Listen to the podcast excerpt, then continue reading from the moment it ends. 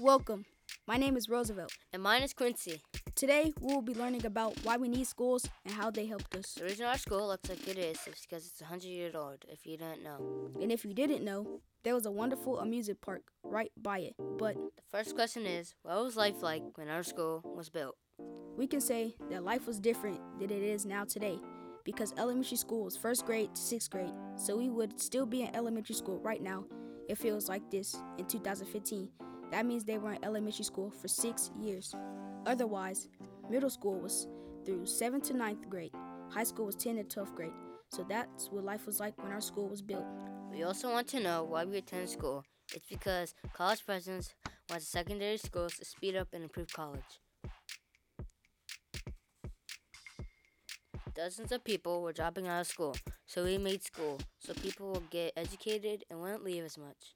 A lot of you curious people are probably wondering why were junior high schools created? Junior high schools were created because before junior high, the children had bad learning conditions. That means kids weren't getting taught as well. You're right, Quincy. Kids were distracted by weather, they weren't really comfortable. How many rooms were they taught in? They were taught in one room.